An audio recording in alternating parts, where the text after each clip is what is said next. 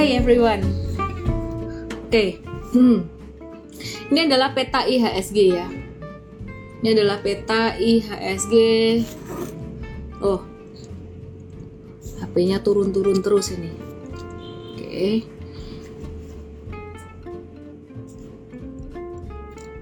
IHSG mau ke mana sih akhir tahun ini? Kita lihat ya. Jadi IHSG tuh waktu itu breakout dari sini sekitar 6230-an. Nah, ini tuh bagus banget. Terus setelah breakout dari situ, IHSG kembali uji resisten waktu itu di level turunin dikit di sini dapatnya dari high dari gunung yang kedua di sini nih. Terus kemudian dia langsung breakout lagi dan jarang banget IHSG patternnya kayak gini Terus kalau teman-teman perhatikan, IHSG membentuk pattern yang sama tuh naiknya kencang banget di akhir tahun 2020 juga ya. Jadi kalau kita perhatiin nih ya, perhatiin nih pattern di Oktober sampai Desember 2020 ini naiknya kayak gini nih, kencang ya. Jadi naik kencang. Naik kencang terus turun dikit nih naik lagi. Uh, perkiraan Desember ini Oktober, November, Desember ini juga bakalan kayak gitu Nah, tapi sebelum breakout ya targetnya di level berapa? Kalau akhir tahun ini sih aku cuman uh, memperkirakan sampai area 6.700 aja. Bisa nggak sampai ke 7.000? Uh, nggak ada yang nggak mungkin sih. Cuman targetku nggak terlalu optimis juga. ya 6.700 dulu deh gitu. Kalau target optimisnya sampai 7.000 kayaknya ini di kuartal 1 nih di 2022. Nah, ini IHSG udah naik kenceng gini ini kalau misalkan dia ada koreksi turun dikit normal sampai ke level 637 9 atau 6380-an tuh biasa. Ini bisa turun dikit nih. Besok bisa koreksi normal, besok atau lusa koreksi normal dan dia kalau uh, naik lagi bisa sampai sampai ke 67 akhir tahun ini. Oke. Okay. Jadi kalau menurutmu gimana nih guys? IHSG bisa sampai ke berapa akhir tahun ini? Coba tulis di komen, tulis di kolom komen. Miss bener gak bentar lagi trading saham semua pakai robot? Emang OJK bolehin? Gak boleh tuh, gak boleh tuh ya. Kalau yang dibilang robot adalah uh, smart order buat auto auto transaction pasang order dulu gitu itu mungkin bisa gitu tapi kalau robot kayak yang copy trading kayak gitu kayaknya nggak boleh deh sama OJK oke aku mau review beberapa saham Enaknya sama apa dulu ya? Enaknya review sama apa dulu nih? Wis, ada yang bilang IHSG akhir tahun 6900. Ya kalau aku sih IHSG akhir tahun 67 dulu sih. Kemungkinan untuk 7000-nya di uh, kuartal 1 2022. Jadi nggak yang terlalu agresif dulu nih kasih targetnya. Nanti takutnya teman-teman semuanya pada FOMO. Oke, aku mau bahas sentimen global dan juga nasional dulu sebelum uh, nanti aku akan bahas saham-saham yang teman-teman ketik di situ ya, gitu. Untuk sentimen global yang pertama, krisis listrik ini memicu kekhawatiran pasokan ya. Uh, masih masih sama sentimennya masih dari krisis uh, listrik. Cuman yang menarik adalah kalau kemarin yang naik itu harga komoditas batu bara terus dan juga oil saat ini yang naik hari ini adalah uh, harga nikel ya. Jadi harga nikel ini melesat ke level tertinggi selama dua pekan terakhir gitu. Ini ada Eko Chandra nyangkut di saham digital. Ntar ku bahas ya. Ya, jadi uh, harga nikel melesat lumayan tinggi dan ini gantian sih saham-saham yang metals belum jalan beberapa waktu kemarin hari ini tadi giliran saham metalsnya jalan. Diawali dengan MDKA kalau MDKA lebih ke emas ya. Kalau uh, nikel tuh lebih ke Inco dan juga Harum gitu. Nah Mtrade tadi tuh ada trading nih ada beli MDKA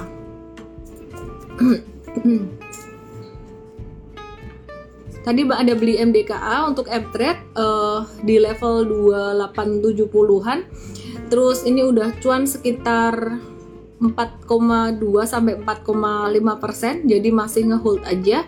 Untuk MDKA-nya, chartnya kayak gimana sih MDKA? MDKA chartnya cakep banget sih, nih teman-teman kalau mau lihat ya. Ah, gambarnya banyak sekali. Aku hapus dulu ya. Ya, jadi tadi MDKA tuh uh, breakout di sini. Breakout di sini, kemudian breakout dari sini ya sorry ya. 2860 uh, resisten satu didapat di 3130 kemudian resisten yang kedua ini didapat dari mana? Aku copy pattern ini aku taruhin di sini. Nah ini dapat angka resisten berikutnya buat MDKA. MDKA kalau breakout dari 3130 dia bakalan menuju 3800 ya. Jadi bisa menuju 3800. Cuman ini kayaknya bakalan habis breakout dia bakalan konsolidasi dulu gitu. Uh, bisa ngebentuk pola cup with handle. Jadi hari ini breakoutnya bagus banget, cakep banget. Besok kemungkinan masih akan bisa naik ya. Jadi masih akan bagus tuh MDKA. Terus kemudian aku mau bahas uh, saham metals yang lainnya. Masih ada sentimen yang menarik untuk sektor industri uh, logam ya metals. Uh, libur di China ini udah selesai, udah usai.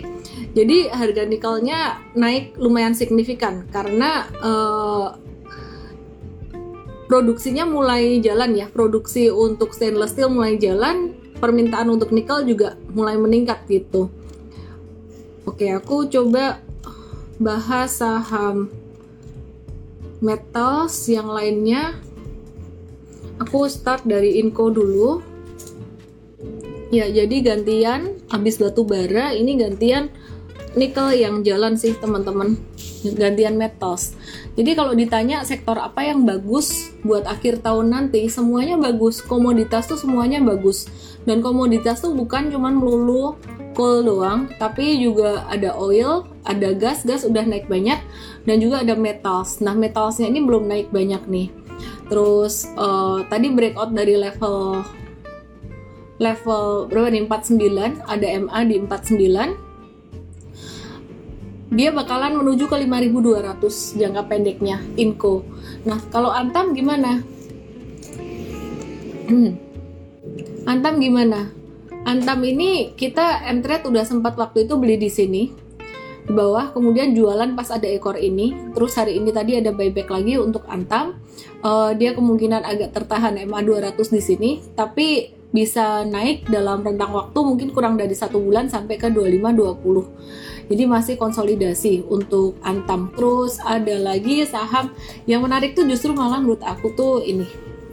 Harum Nah, Harum ini dia sempat turun dan kemudian konsolida konsolidasi di Fibonacci-nya kena di 61,8. Ini bagus banget nih nurut sama supportnya 61,8. Uh, dikasih di harga murah beberapa hari terakhir dan bahkan tadi pun masih dikasih di harga murah ya. Uh, untuk Harum ini Harum ini ini bakalan ada pantulan mungkin bisa sampai ke 8.800an dulu gitu. Bahkan nggak menutup kemungkinan dia bisa balik lagi ke 9.400 oke.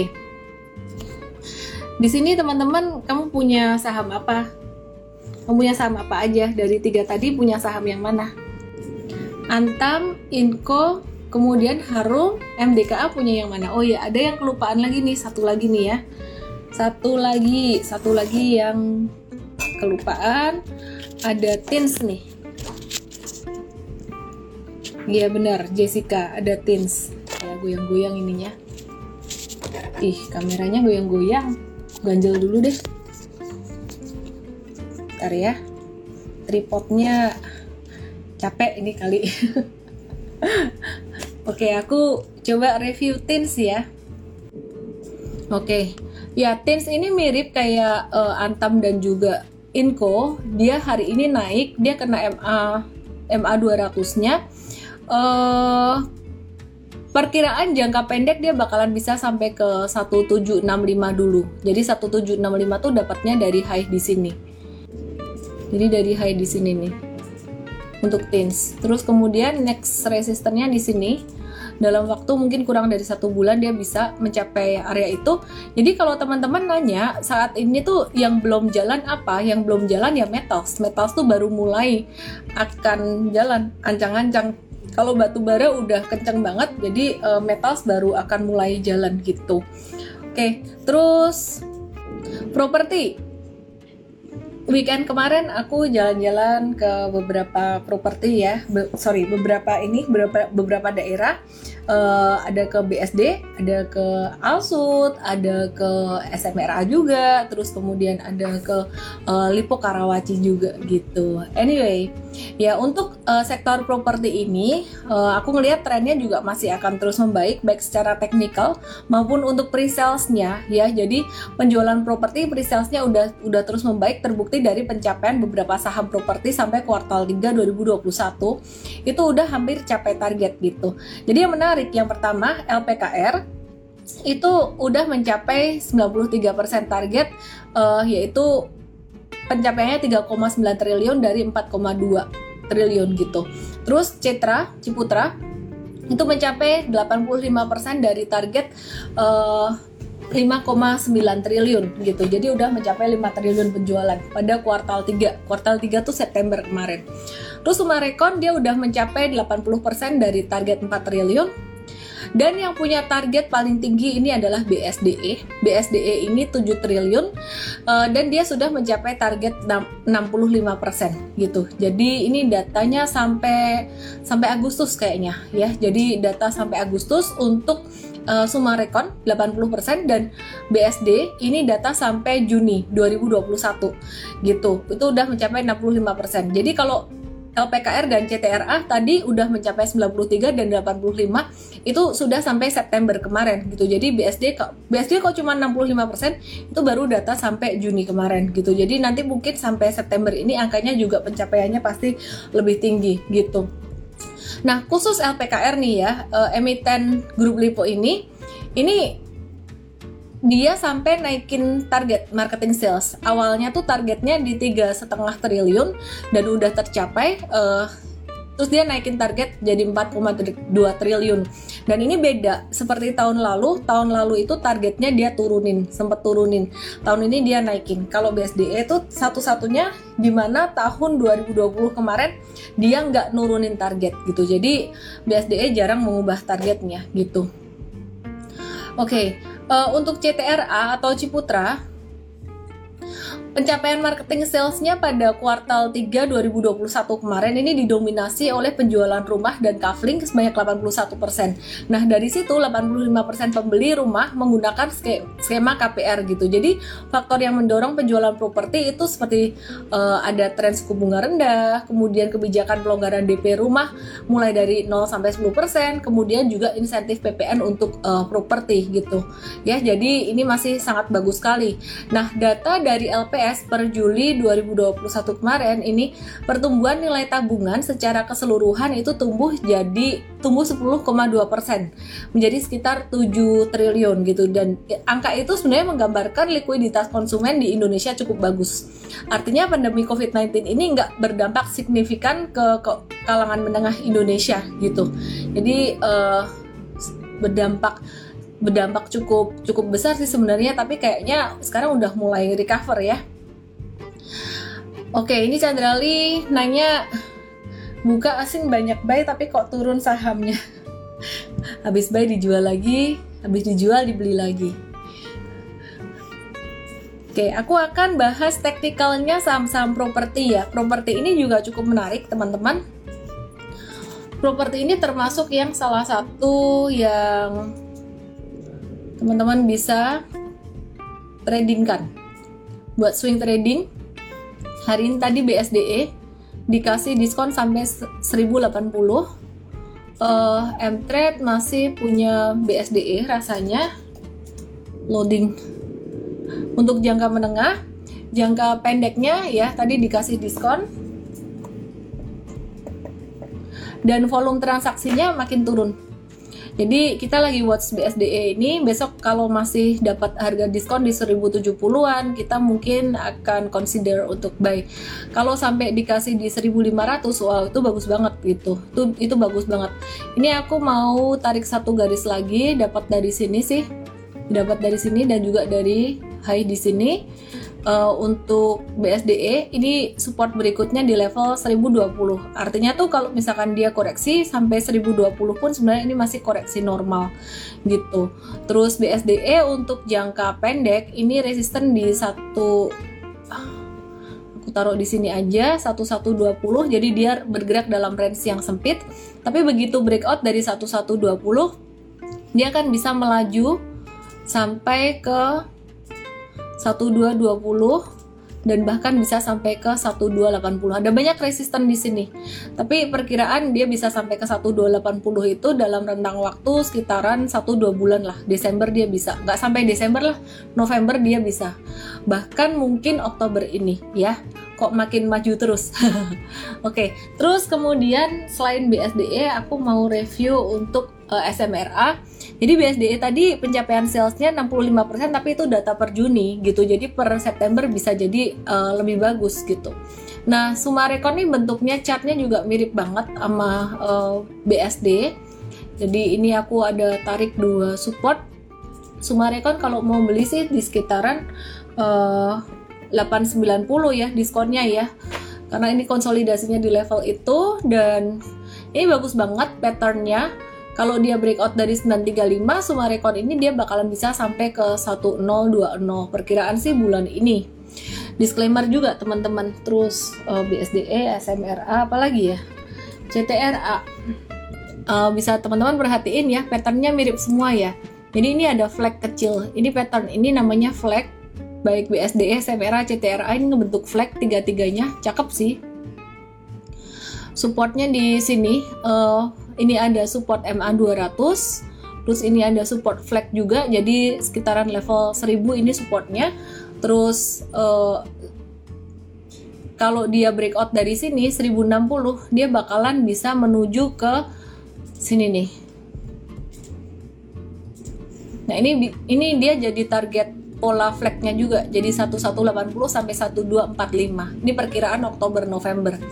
Yang terakhir ada P1 dengan membaiknya COVID-19 di Indonesia, Pakuan ini dia juga bakalan diuntungin banget. Beberapa hari kemarin tuh dia udah rally dan uh, kemungkinan untuk balik sampai ke level 620 di Oktober November ini ini kemungkinannya cukup besar gitu.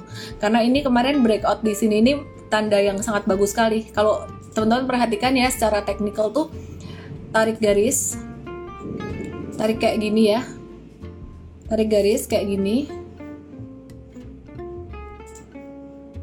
Ini aku kasih putus-putus aja stylenya. Ya jadi ini ada resisten yang udah ditembus. Tadinya tuh garis garis channelnya tuh kayak gini teman-teman Terus kemudian dia breakout, dia mulai naik lebih tinggi. Artinya trennya udah lebih bagus gitu. Jadi ini kalau dia breakout lagi, dia bakalan bisa sampai ke level 600-an. Nah, hari ini tadi tuh yang menarik ada ini nih, LPKR. Jadi kalau yang lain udah jalan, yang ini belum. Nah, LPKR ini tadi naik terus kemudian turun lagi. Uh, entah kenapa sih untuk saham-saham yang dari Lipo Group itu pergerakannya agak volatile. Jadi ketika dia udah naik tinggi, ya udah naik, itu dia bisa koreksi. Jadi teman-teman kalau beli saham uh, dari Lipo Group ini better jangan terlalu dikejar di atas, tapi uh, tapi ada ngantri di bawah juga. Misalkan ngejar di atas tuh di harga terakhir tuh separuh position aja. Jadi misalkan mau beli dari total portfolio itu 10% berarti masuk 5% dulu di atas baru kemudian 5% lagi di bawah. Aku ada sempat jelasin strategi ini di dalam salah satu reels aku gitu Nah, terus uh, kalau LPKR, ASRI, dan juga APLN, tiga ini lebih cocok untuk scalping sebenarnya gitu. Sedangkan kalau untuk untuk uh, eh, BSDE, terus SMRA, Citra, Pewon ini bisa untuk swing, bisa untuk jangka menengah gitu. Nah kalau aku BSDE aku holdnya agak-agak lumayan lama karena kemarin hari Sabtu tuh kita ada bedah emiten juga bareng dengan BSDE. Uh, valuasi dari BSDE ini murah banget teman-teman ya. Saya nggak ngomong bahwa valuasi murah tuh harus BBV di bawah satu enggak. Tapi kebetulan memang BSDE ini BBV-nya di bawah satu dan itu uh, menurut penjelasan Bu Kristi IR BSDE ini uh, PBV yang sekarang ini lebih murah daripada yang dimiliki oleh teman-teman investor yang lama di BSD gitu. Dan kemudian uh, kalau kita lihat dari indikator valuasi lainnya yaitu RNAV itu murah banget. Nah, aku keingat yang cerita waktu aku tahun 2008 waktu itu beli saham properti Citra, waktu itu RNAV-nya juga murah banget di bawah uh, standar deviasi gitu. Ya, jadi di bawah rata-rata selama beberapa tahun terakhir gitu sih. Anyway, Rido Cik, kamu sukanya investing atau trading? Namanya udah jelas nih. Aku sukanya trading. Tradingku tapi bukan trading yang scalping-scalping. Aku tradingnya lebih ke trend following. Kalau marketnya lagi bagus, kalau marketnya lagi choppy, aku ke swing trading. Nah, tapi kalau memang ada kesempatan yang bagus banget buat investing, aku ada masuk juga Cuman uh, investing aku ini ya untuk melindungi nilai uang dari inflasi aja gitu. Jadi saat ini porsi aku di investing itu ada di beberapa saham big cap. Seperti contohnya BCA BRI itu ada. Dan aku lagi lihat-lihat nih consider untuk saham-saham consumer good. Karena saat ini peluangnya untuk valuasi murah buat saham-saham yang uh, berkapitalisasi besar, saham-saham yang bagus itu sisa di consumer good ini. Nah, tapi aku ada diversify juga untuk investingnya uh, ada di saham second liner, saham uh, properti itu juga ada gitu. Properti BSDI sih termasuk yang big cap sih sebenarnya gitu. Cuman kayaknya aku nggak akan hold sampai sampai bertahun-tahun aku mungkin holdnya kayak uh, berapa bulan aja sampai trennya dia habis gitu ya itu aja Miss Mtrade-nya masih ada promo. Langsung aja WhatsApp ke CS ya di mtrade.id atau di link di bio saya. Oke, ini ada yang nanya, Viko Abraham nanya tentang Adi. Sekalian aku bahas saham-saham konstruksi ya, saham-saham konstruksi yang lain. Oh, aku mau bahas beton nih. Beton ini dia ada mengantongi kontrak kontrak baru senilai 3,6 triliun gitu. Uh, di di bulan September ya, di September 2021 gitu. Dan 76% di antaranya itu berasal dari proyek infrastruktur yang diikuti oleh proyek properti gitu.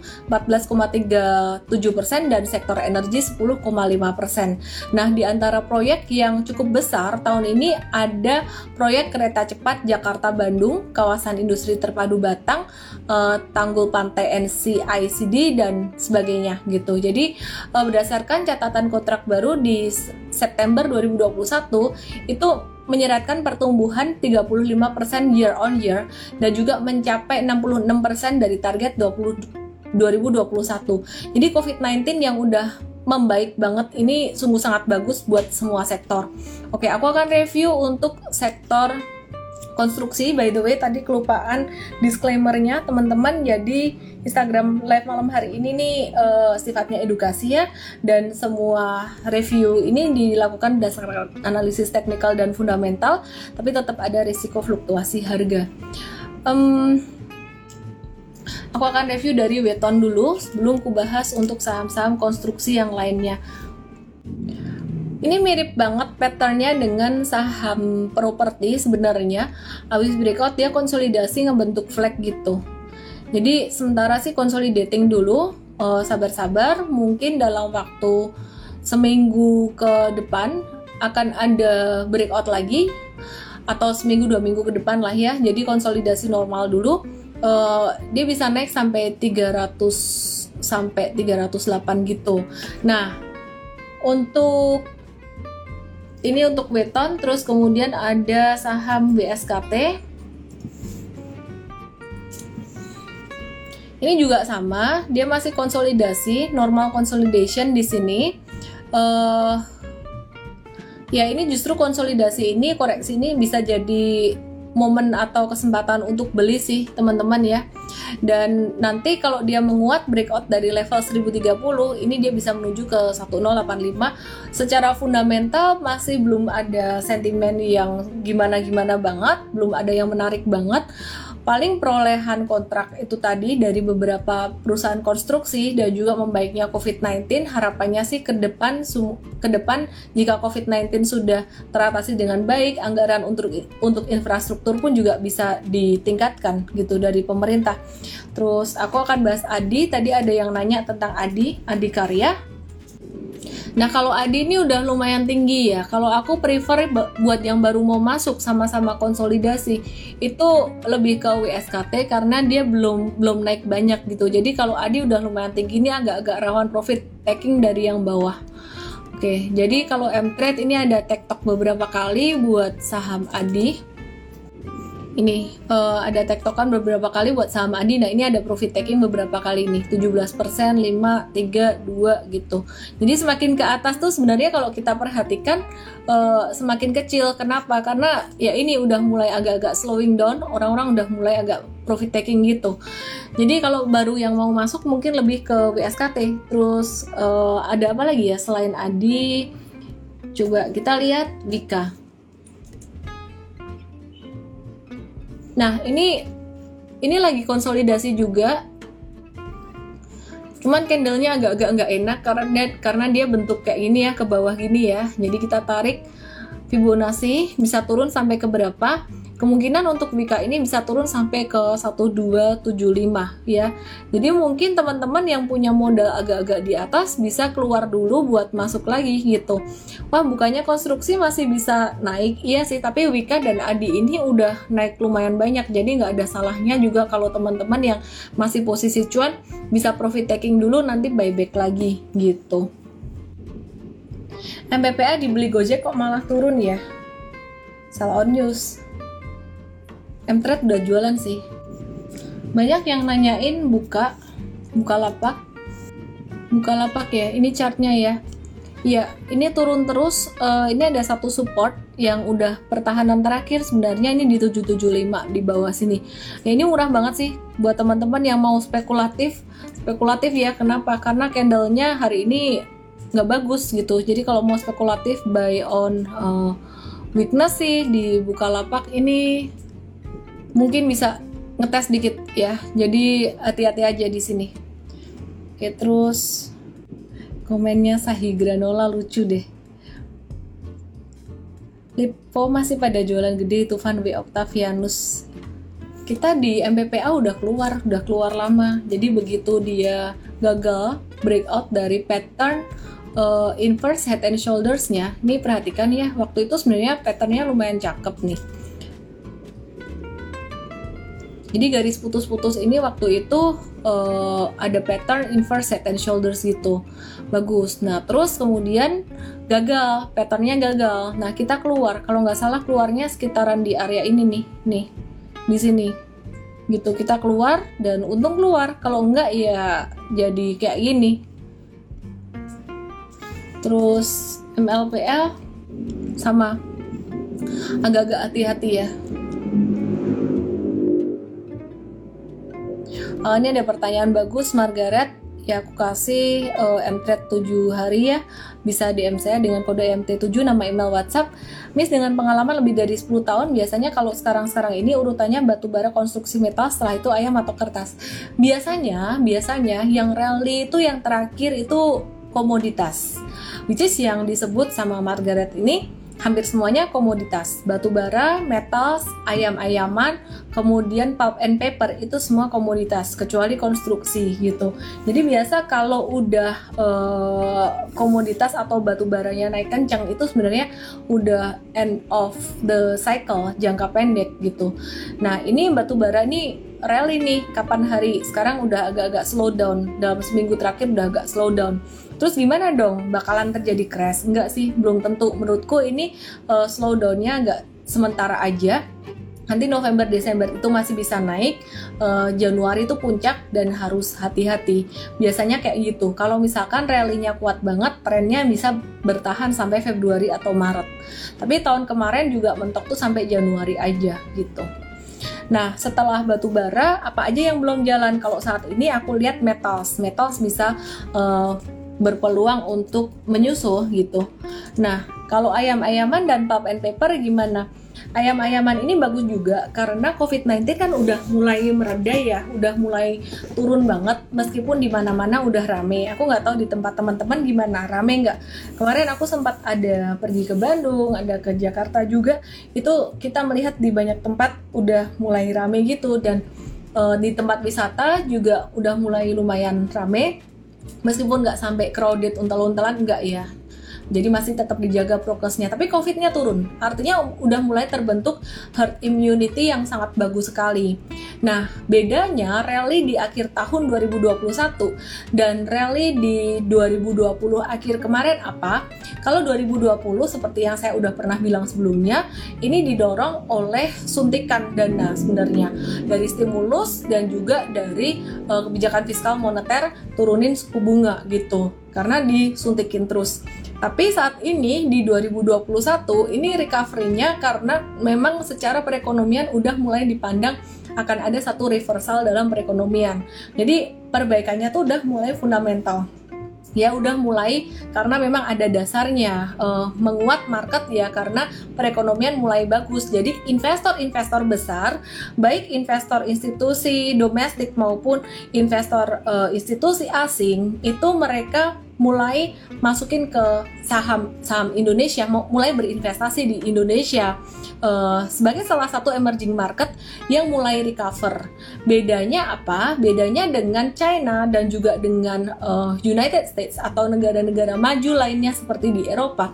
Mereka tuh justru udah kebanyakan growth-nya udah mulai kepanasan sehingga udah mencapai level puncaknya. Nah, di sini uang tuh muter investor asing tuh mereka cari negara mana yang baru mulai akan growing. Indonesia lah itu salah satunya sebagai emerging market yang mulai recover gitu. Jadi Indonesia terus kemudian India dan juga negara-negara lainnya. Yang menarik uh, hal ini mulai terlihat baliknya investor besar ke Indonesia ini mulai terlihat dari saham-saham blue chip yang sudah recover. Contohnya dari perbankan, kemudian ada selain perbankan ada apa lagi ya? Uh, ada Astra International, terus TLKM kemarin juga naik. Jadi masih ingat nggak 12 saham yang dulu sering aku sebut buat investing?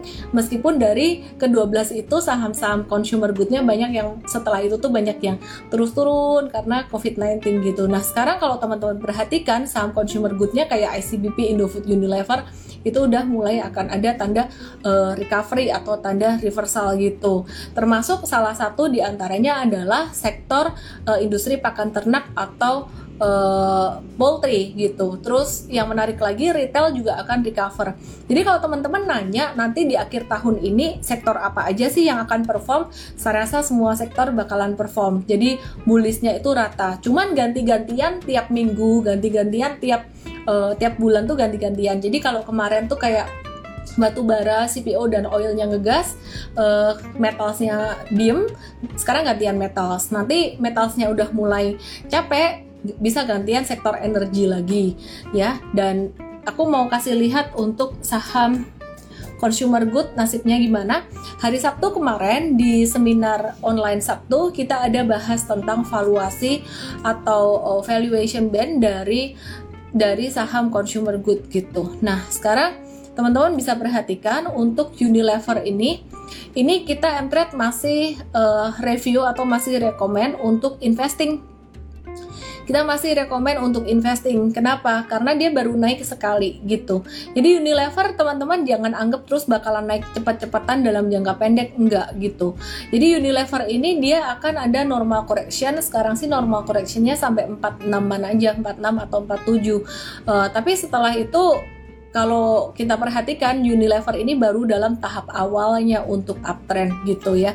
Nah, jadi pertanyaannya kalau teman-teman nanya untuk saham-saham big caps yang belum telat masuk apa? Ya Unilever ini gitu.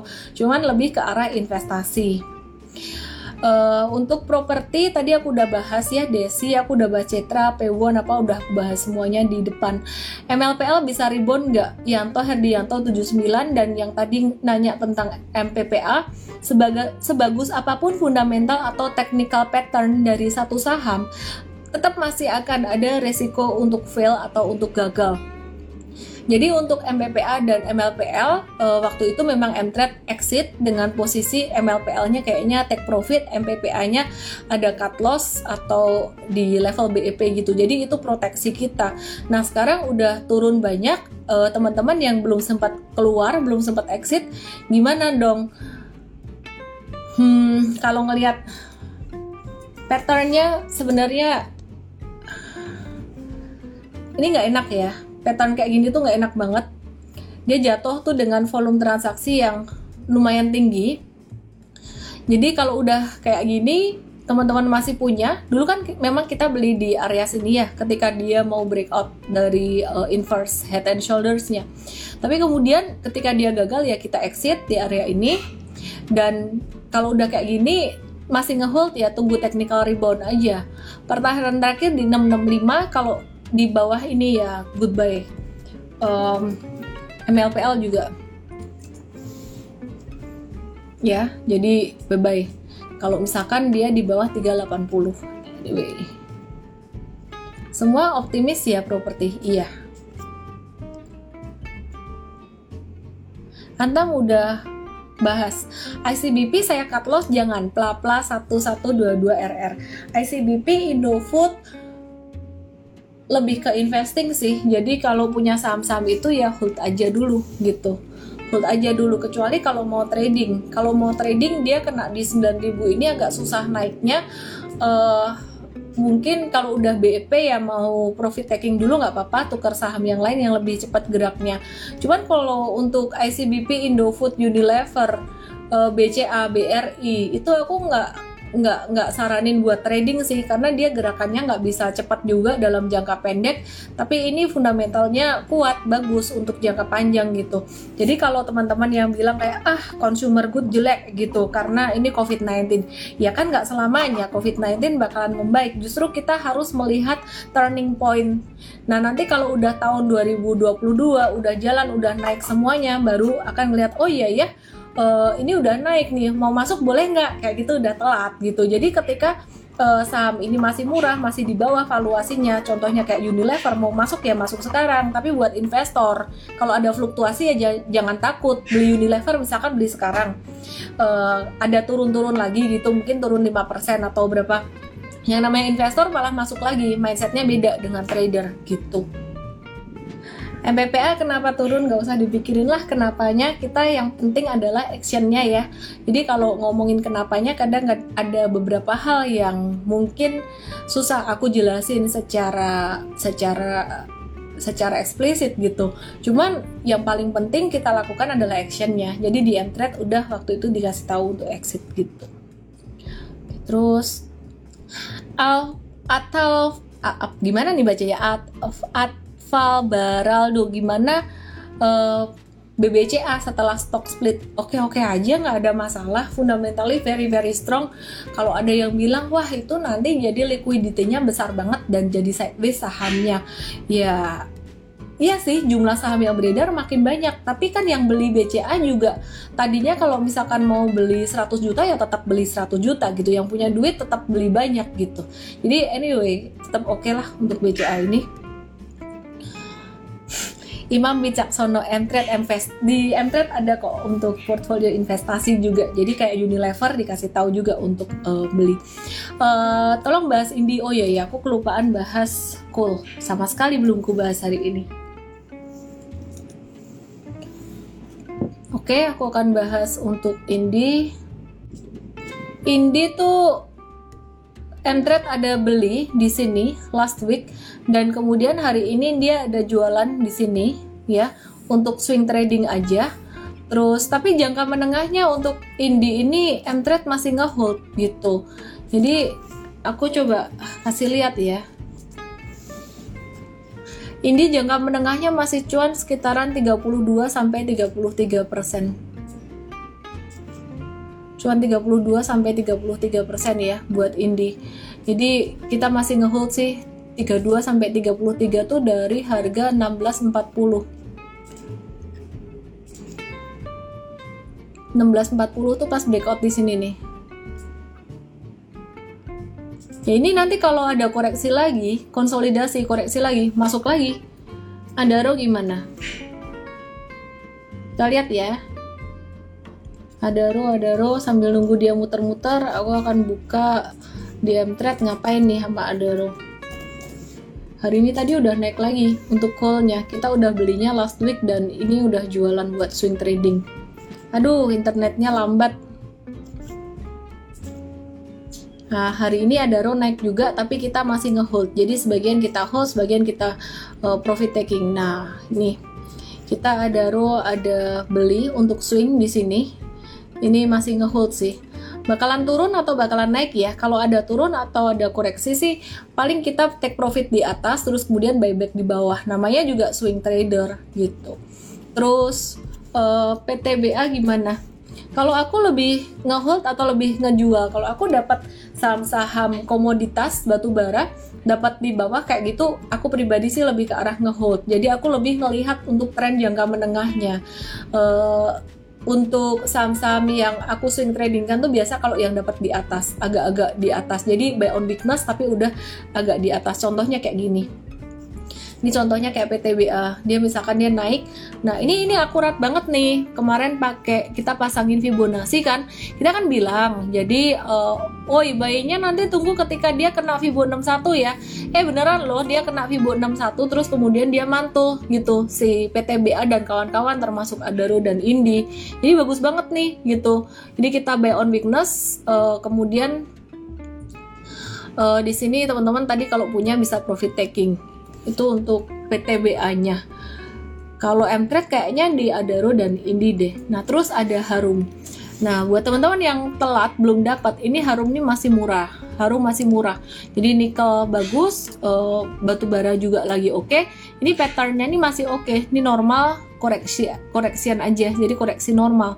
Jadi kalau kena di level 78 masih boleh beli. Ini stop lossnya aku turunin dikit deh uh, untuk Harum ini turunin sampai 7 75-an. Kenapa? Karena kemarin sempat ketoel beberapa kali terus naik lagi beberapa hari begitu, jadi itu mesti diturunin. Oke, turunin di 7500. Nah, teman-teman kalau join M-Trade bakalan dapat bimbingan kayak gini tuh real time gitu. Jadi eh, nggak uh, akan telat. Contohnya kayak saham yang harus exit apa kayak MPPA, MLPL tuh harus keluar ya ya ya keluar aja gitu. Jadi kita batasi resiko. Jangan bilang aku gemukan loh, jaren apa tadi? Aduh. Ini udah Tahu nggak aku breakout naik berapa kilo semasa pandemi dari tahun 2020 sebelum pandemi sampai sekarang? Mau tahu nggak aku naik berapa kilo? Ini apa sih malah ngegosip sendiri di sini? LSIP gimana? LSIP. Oke, aku akan lihat CPO ya. CPO belum dibahas sama sekali hari ini. Padahal sebenarnya potensial juga. Uh, eh, CPO masih konsolidasi. Masih konsolidasi. Ini LSIP masih konsolidasi. Jadi ya ini BIP lagi ke level beli kemarin. Aku coba pasangin Fibonacci. Uh, ya kemungkinan kita akan exit dulu kalau misalkan ada pantulan dan ada rencananya untuk buyback lagi di level support supportnya di 1370 sampai 1320-an gitu. Jadi dia akan ada normal consolidation. Trennya masih oke. Okay. Uh, eh, jangan masuk dulu deh. Ini karena hari ini jadi merah, jadi kita malah swing tradernya potensi untuk exit. BJTM to the moon, ya nih untuk saham-saham uh, ini sih tadi profit taking ya M trade ya untuk swing tradingnya.